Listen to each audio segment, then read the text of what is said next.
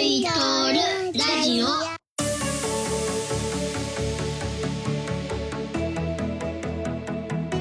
はい始まりました。EV トールラジオ。ラジオ。ラジオ。ラジオ。イエイ。どうもイエイどうもどうもどうも。はいどうもどうもはーい。皆さんこんばんは。こんばんこんばはんは。はーい。えー、朝に聞いていただいている方はおはようございますおはようございます。おはようございます。さあさあさあ、あー EV トロラジオ始まりまして、えーいつもながらの説明をしておきますね。このポッドキャストは空の移動をもっと身近にしたいと心の底から思ってしまった、えーアッキー、ホーリー、ジミー、ヨッシーという、え4人のパパたちが、えー新しい空の産業の創造に対する興味、好奇心、情熱を語り合って、えー共有していこうと。えーそしてそれをみんなに伝えていこうという理念のもとに集まって、えーついでに自分の好奇心も満たそうと。よなよなほろ酔いで、えートークを繰り広げるう時間です。よろしくお願いします。よろしくおお願いしますよろしくお願いしますます。さあ、収録、結構久しぶりだよね。企画会議何回かしたけど。そうだね。うんそうだね。ね、あの、空いてる間にね、トレーラーの話、あのトレーラーって、ポッドキャストの説明を30秒ぐらいで入れたりする、説明用の。番宣番宣みたいなやつかね。そうそう、番宣。そうそう、実はね、今日、番宣の声を担当してくれている、ユーリーがいます。ゆり そんな声だっけ？そんな声だっけ？どうでしたか？トレーラー担当して。あのなんかあのなんか意見あったら言ってくださいって言ったらみんないろいろ言ってくれて、なんかかなりそこまで言うなよ、みたいな。かなりあのこう何テイクかもう何何十テイクさせてだだいぶ撮ってたよね。だいぶ撮ったよねそうそうそう。なんかでもあの分からなくなってあもうどこまではめ外していいのかっていうところでこのなんかせっかくの雰囲気を壊さないかっていうところがちょっと心配ですけれども。いい感じですね。どれを、今まだどれにするか決めてないんでね。そうそうそうそう。ね、いろんなね、その、マネージャーパターンとか、ね真面目パターンとか、早口パターンもあったよね。あったあった頑張ってたのがねあれね 早送りしてんのかと思ったもんね。うんそうそう。あれね、みんな分かってないと思うけど、あの、送ってもらった、あの、音源ファイル見たらね、テイク14とか、テイク何本みたいな。めっちゃ撮ってるやん、みたいな。でも楽しかったですなんかどんどんハイになってって 最後の EV とレジオみたいなのがどんどんどんどん上がってっちゃって確かにね。何だったっけみたいな確かに最後の方なんか巻き舌っぽくなってたもんね。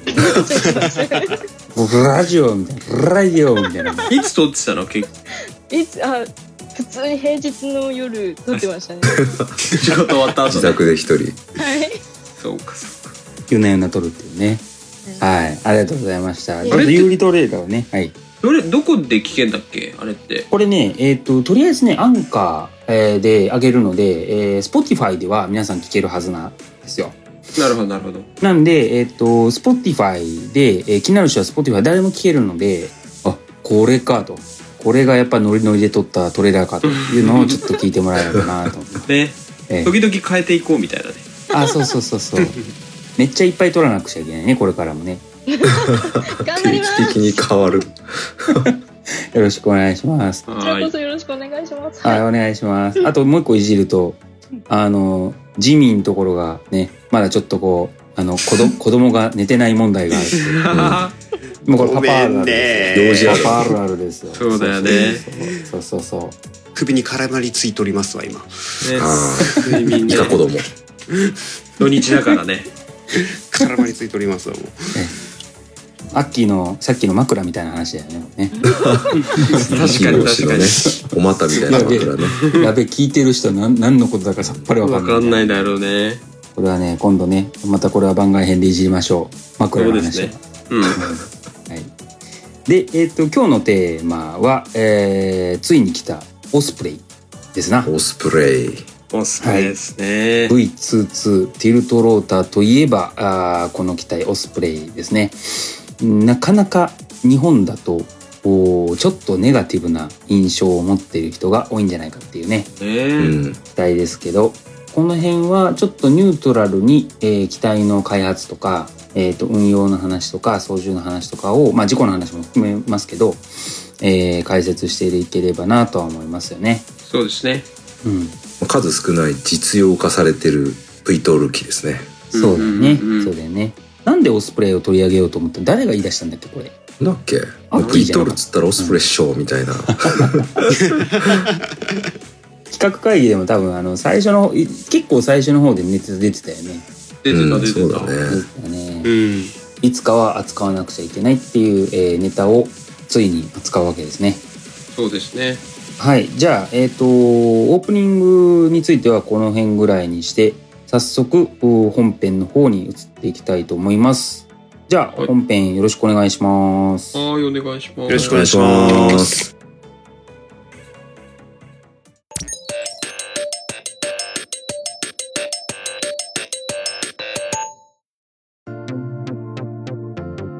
はい。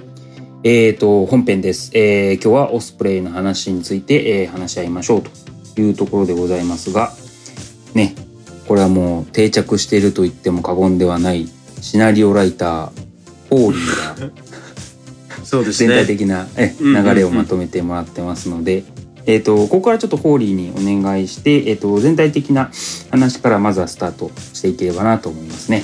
そうですね。はい。はい。じゃあ、オスプレイ V22 ですけれども、ここの、まあ、えっと、今回のシリーズは、まあ、まさに、えっと、1回目、私から、まあ、概要ですね。概要を話した後、うん。えーまあみんなからですね、えー開発の歴史だとか、あとはまあその、なんか、オスプレイって本当あの、安全なのみたいなのがどうしても出てきてしまうと思うので、まあそれをまさにこう、操縦がどうかみたいな、まあ、そういうところからも含めてですね、あの、ちょっと解説をしてみたり、まあ、あとはオスプレイ、その、結局今、日本でもですね、えーいろんなあの基地に配備されてますけど、まあどうやって使われてるの？みたいな、まあそういう流れで、ここのえーシリーズは解説をしていこうかなというふうに思っている、まあ最初ですね。最初私からちょっと,、えー、と取り上げていきたいと思います。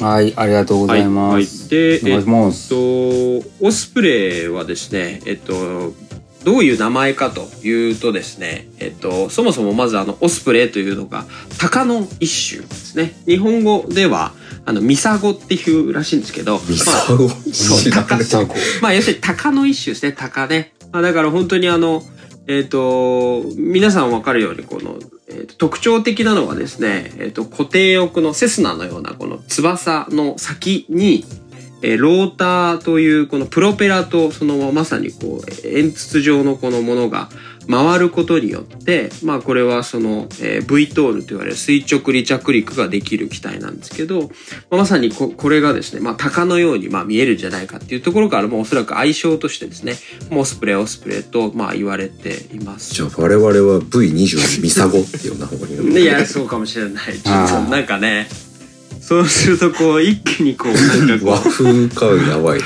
う和風感出るよね、ちょっとね、ミサゴ。ねニュースでちょっと言ってほしいかもしれないね。そうするとちょっともうちょっと愛着があるかもしれないよね。そうだよね。んオスプレイよりちょっと、なんかねまマイルドになるマイルドになるね。ミサゴ、ミサゴが配備さなれます。ミミサゴってな何ってならない。大丈夫。あるか。ミサゴ。えーっと、オスプレイはですね、実はその V22 という、えーっと、正式名称があります。あの、それこそあのシコルスキーとかの時には、えーっと、S ね、S1 から始まって、えー S いくつってなってきましたけれども、まあこれもまああの V22 なんですね。まあだから22期目。で、この V22 とか、こここに至った背景みたいなのは、アッキーからですね、まあ、この後いろんな解説があるので、私からちょっと割愛しますが、まあ、簡単に言うとやっぱこの実用化されたこの V トール機としてえ V22 って言われるんですけど、やっぱそこまでに至る長い歴史があった上で、いろんな期待があった上で、この V22 というので、まあ初めて、まあ初めてなのかな。えっと、本格的には実用化されているということになります。で、この機体、えっと、実は、えっと、有名な、あの、ボーイングですね。ボーイングと、それから、えっと、ベルこれは今だと、えーベルだけど、まあ、ベルヘリコプターってね、言ってたりするので、そういう名前で有名かもしれないですけど、えっと、ベルでですね、共同で開発した機体になります。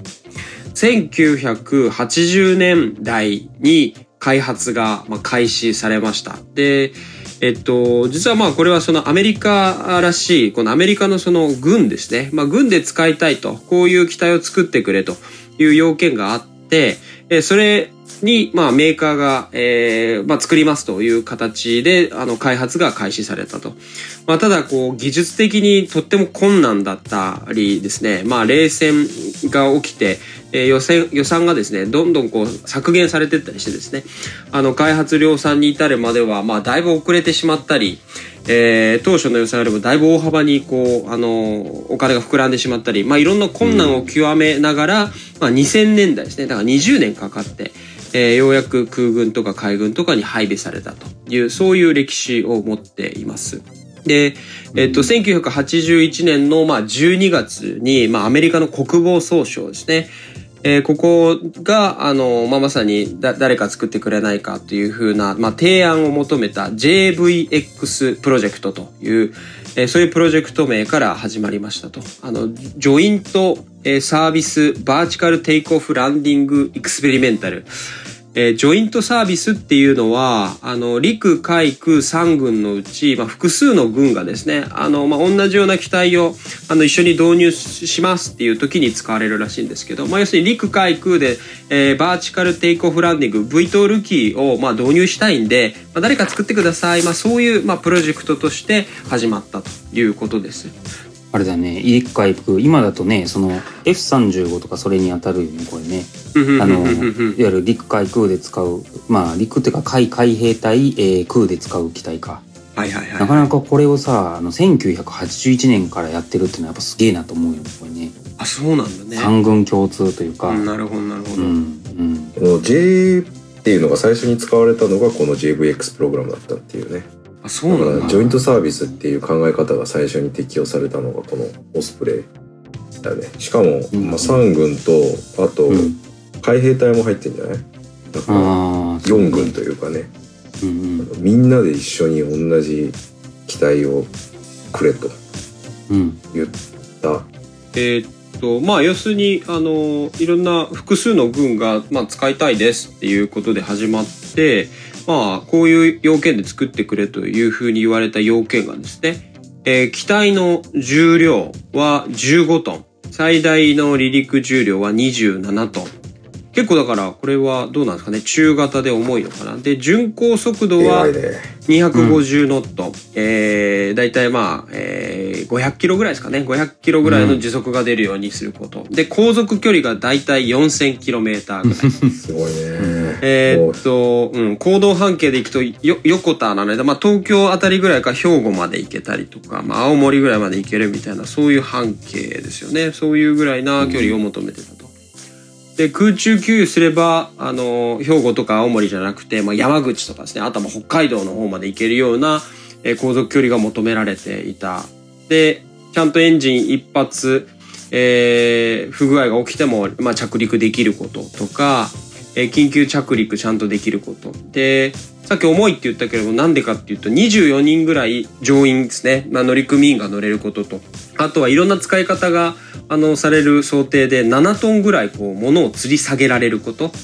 であとはその空中給油できること。これ民間旅客機だとほぼなくて、なんかどっかの映画とかでは見たことあるかもしれないですけど、ぐ軍用機だとまあ途中で空中で給油して、まあさらにこの作戦のために先に行くみたいなのがあると思うんですけど、まあそういうことができること。あとは、えっと、まあ今回その調べるにあたって、いくつかですね、えっと、5、6冊本を読んだ中で、まあ書いてたんですけど、まあ砂とか雪とか氷とか、あとは海ですよね。えっと、塩分が多いような環境でも、まあちゃんと、え運用できることみたいな、まあそういう本当に大きいし、えヘリに比べると速いし、航続距離も求められるしっていう、えやっぱりこう、まあ大変なこの、えレベルの高い要求が最初にまあ、まあそれをに応えようとしたまあプロジェクトだっていうのがまさにさ最初の始まりですね。うん。まあ、EVTOL の今の世の中のそのジョビーとかねそういうのに比べると例えば垂直離陸最大重量ってこれ4万5千ポンドなんだけどあ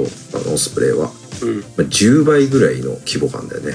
あの、うん。ジョビーとかに比べると。うんうんうんで巡航速度も250ノット、まあ、463km で、まあ、一番今 EV トール業界で速いのが300キロぐらいだからもう1.5倍ぐらいの速さだよね。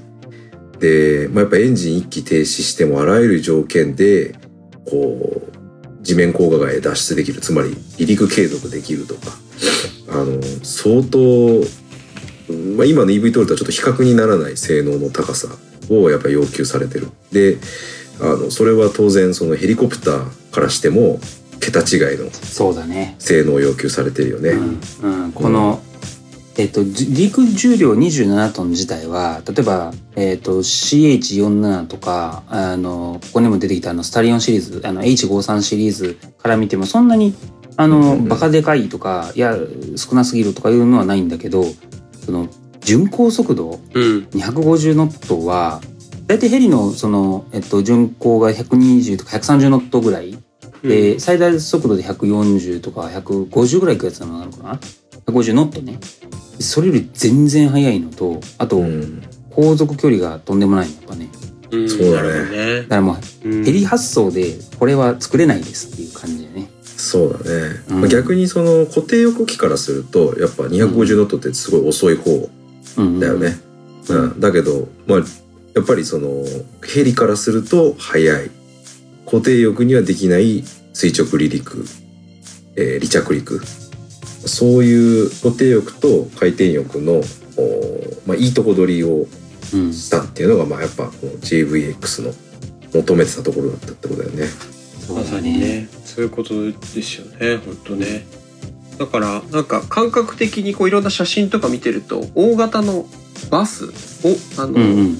なんかい今のこの空飛ぶ車みたいな世界でねあのジョビーとかそれこそリリウムとかまあなんかあのバンとか、えー自動車とかそれぐらいの大きさだけれどもこのまあまさにオスプレイってななんていうかな本当に路線バスみたいなそそそれぐらいの大きさなイメージだよね、まあ、そういうものをだから開発して V トール化しようとしたっていうそんなそんな感覚を持ってますね。そうだね。ローターの端から端までで24メーターぐらいだっけ？オスプレイって確か。そうそうそうそうそう。だから、なんか25メータープールのところに端から端まで行くぐらいだからやっぱ、なんつうの？でかいよね。幅が、大きいよね大きいよね。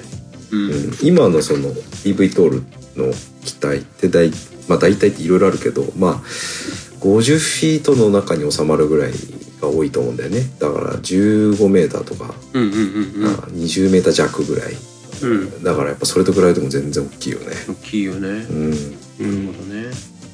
まあそういう、まあ、それだけこう大きいかつ性能も求められたいいとこ取りの、まあ、ヘリコプターとあの、えっと、固定翼機のいいとこ取りを、まあ、まさに求められたという機体で、まあ、それをだから叶えられる技術というのが、えーティルトローターと呼ばれるえー技術ですと。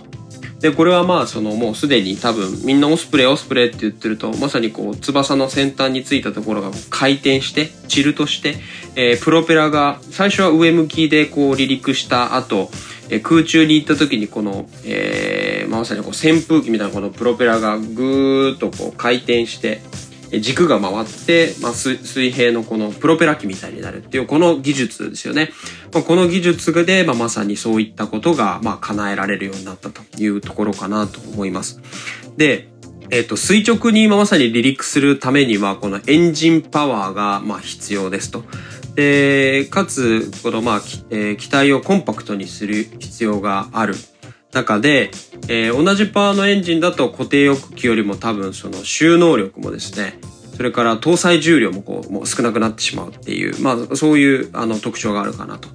これはそのヘリコプターだとまあそうなっちゃう。で、えっと、固定翼機とかだと、まあ搭載燃料とか少なくて済んだりするものの、結局その、ななんていうかな、えっと、燃料をですね、こうこのオスプレイは、あー多く使っちゃうんでですね、えー結果的にその航続距離が固定翼には至らないっていう、まあまあそういうこう特徴を持っていますと。で、えっと、さっきその、いいとこ取りって言ったんですけど、えっと、ヘリコプターと比べると、えーどれぐらいこう、その能力が高いかっていうのを少しだけ具体的に数字でえー言うと、CH46 っていうのかな。うんうんえーこれのままさに後継機として導入されたらしいんですが、その、能力としては速度はだいたいそのヘリより2倍。航続距離は5.6倍。で、輸送できる兵、えっ、と、人の数ですね。兵員数。これは2倍ぐらい。で、飛行高度が3.5倍。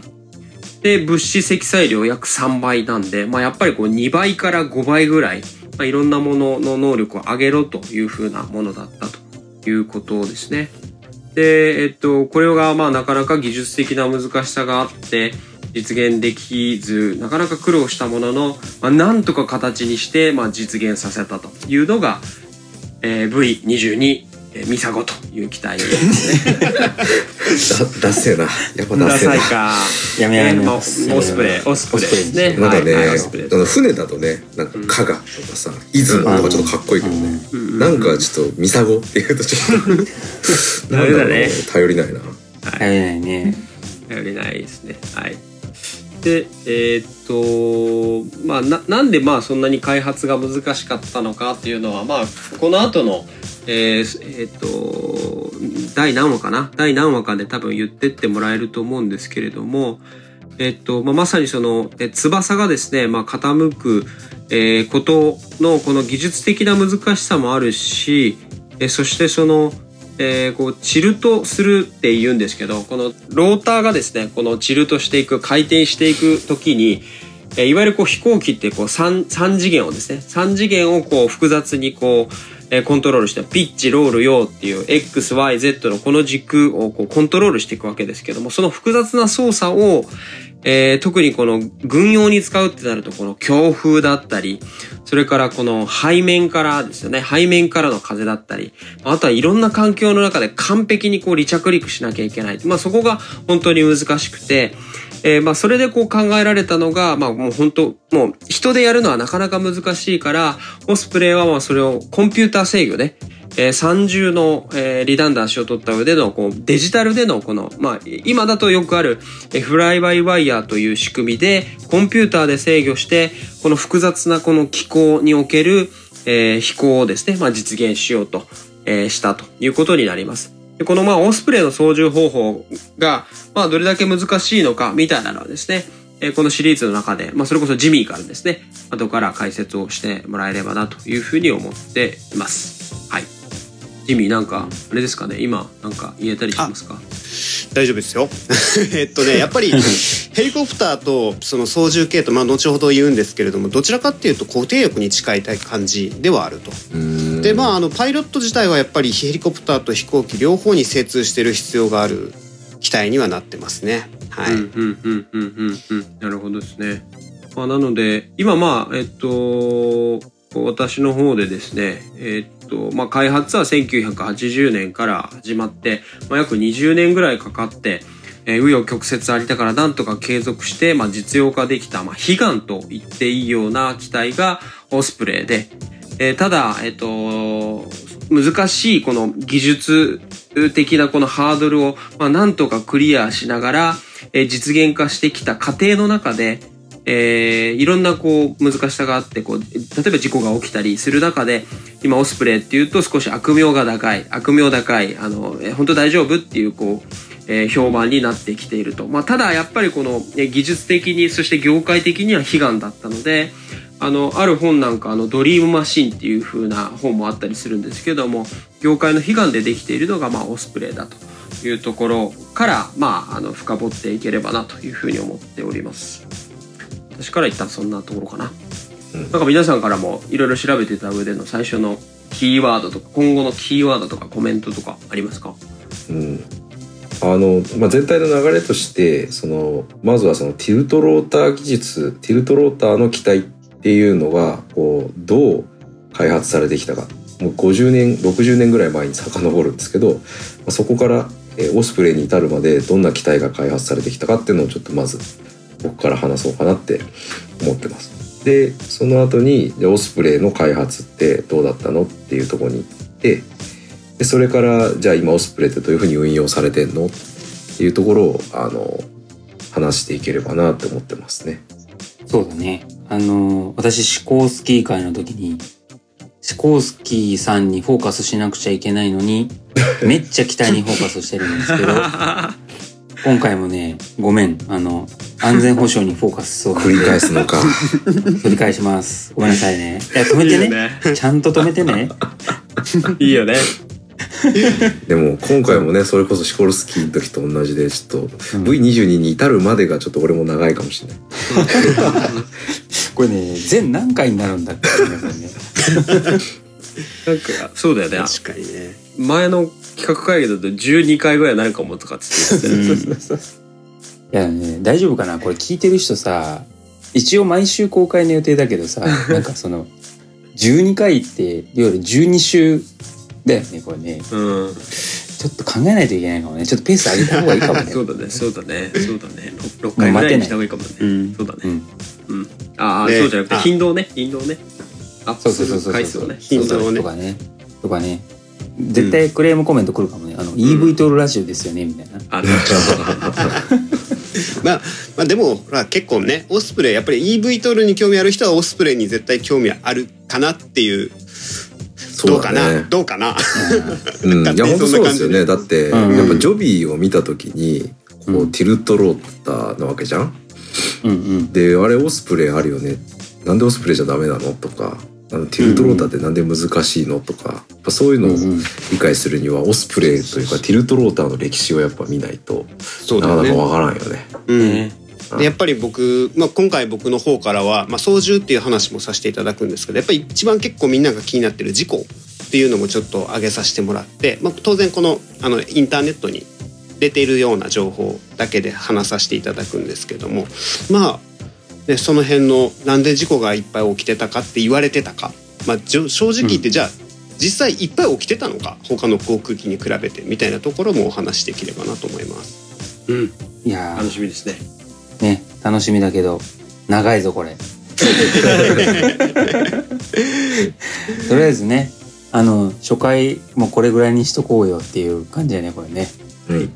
うん。で、次から本格的にちょっとね、このディープな世界に入っていくところで、えー、初回は とりあえずこれではい終わっておきましょう。はい。はいはーい。じゃあ、皆さんお疲れ様でした。また次回ですね。はい、お疲れ様でした。そうでした